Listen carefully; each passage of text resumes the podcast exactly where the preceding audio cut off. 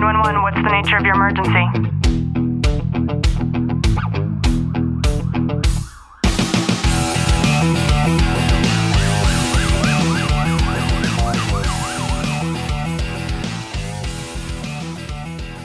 Welcome back to the Tactical Living Podcast. I'm your host, Ashley Walton, joined once again by Detective Walton. How are you? I'm wonderful. In today's episode, I have absolutely no idea what we're going to discuss because Clint said I have an idea for a podcast. So let's hear it.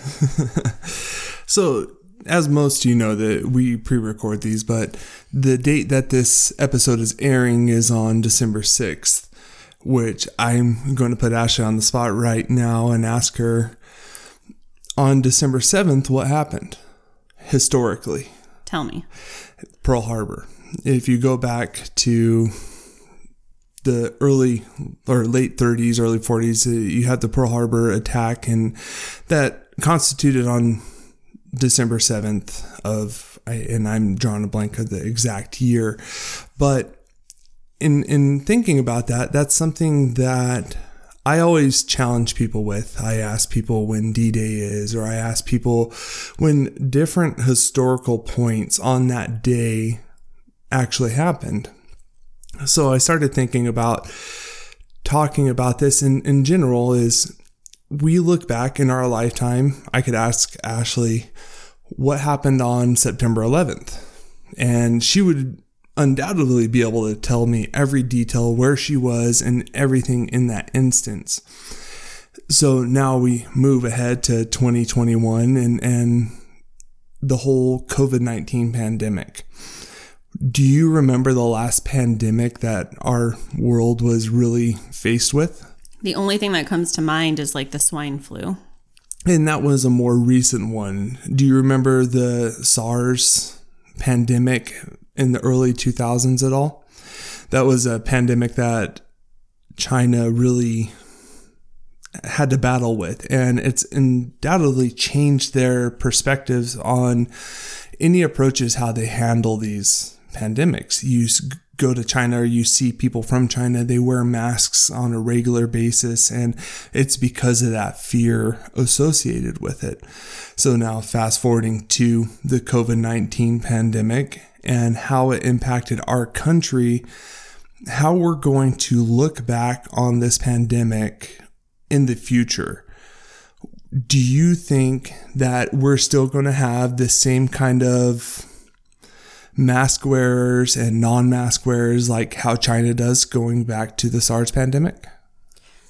I think that there are more dynamics that play a role in this than just referencing the early 2000s SARS in China. And a lot of it, I believe, is politically motivated.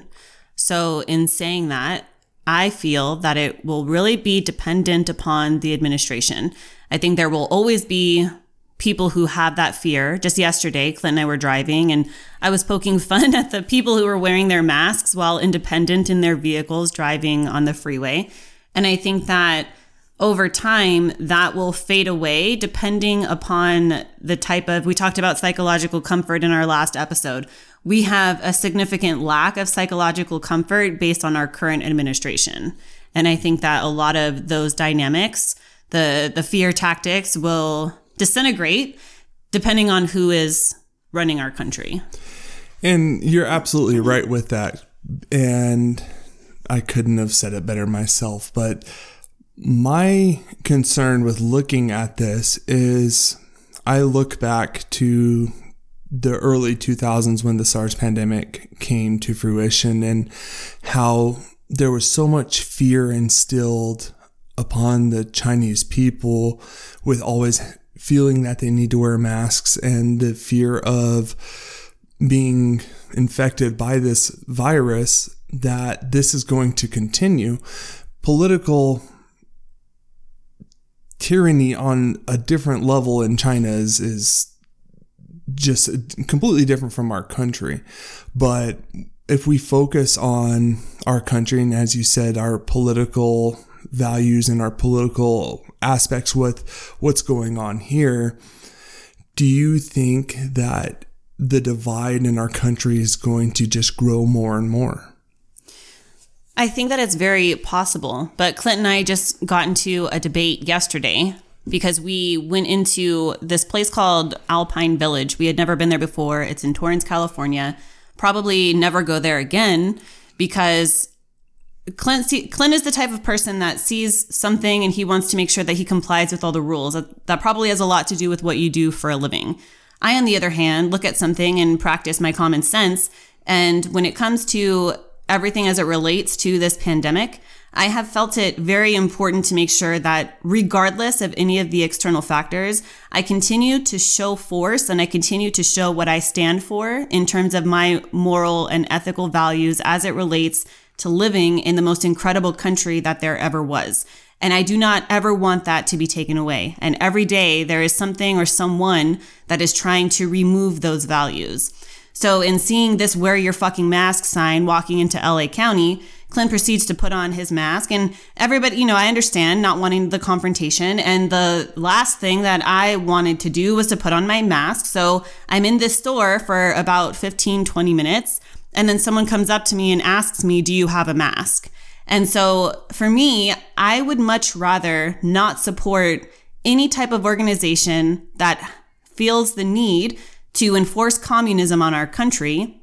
And if that means taking all the shit in my hands and dropping it on the ground and letting them put it away and walking out of the store and not spending my money there and going one town over where nobody is enforcing the mask mandate and nobody is asking if I have a mask, I would much rather operate in that capacity.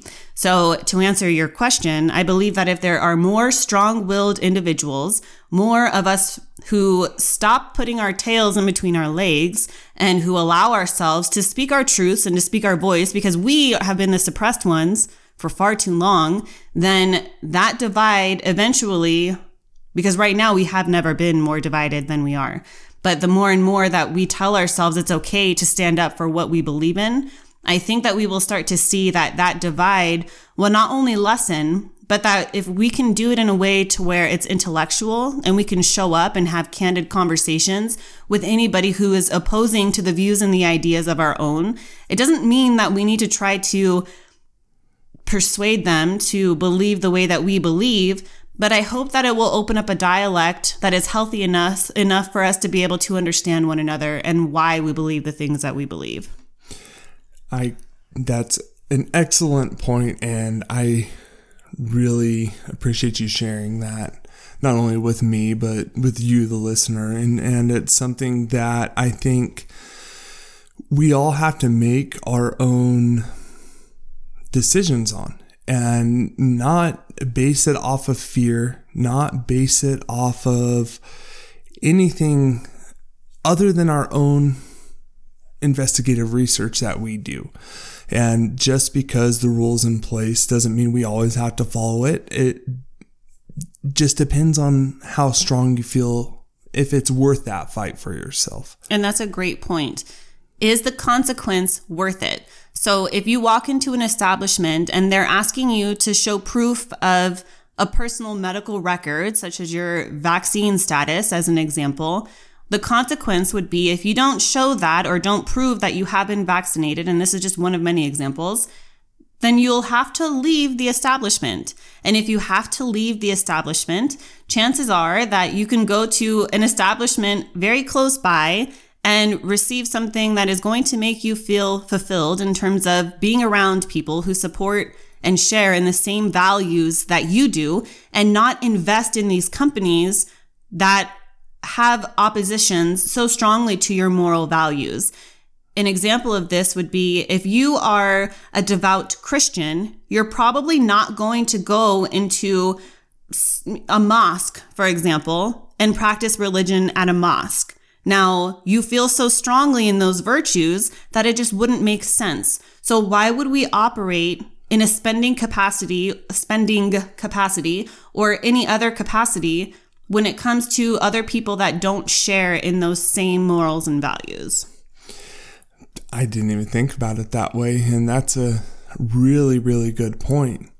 And the whole, my whole concept with bringing this up today is, is not only to discuss the historical values of where we're going to look at this pandemic in the future, but to look at how easily we can all forget what we've gone through, what we've been through, what we've witnessed, and, and how we can really forget so easily of what's imposed upon us. And dating back to Pearl Harbor or 9 11, we forget those things that don't individually impact us and we only look at the things that do, which is human nature. But we do need to understand these previous incidents have impacted our futures in so many levels and and so many ways. And we need to adapt to it make our own decisions on it. Whether you're for World War II Vietnam whatever it may be you have this divide. It's always going to be there.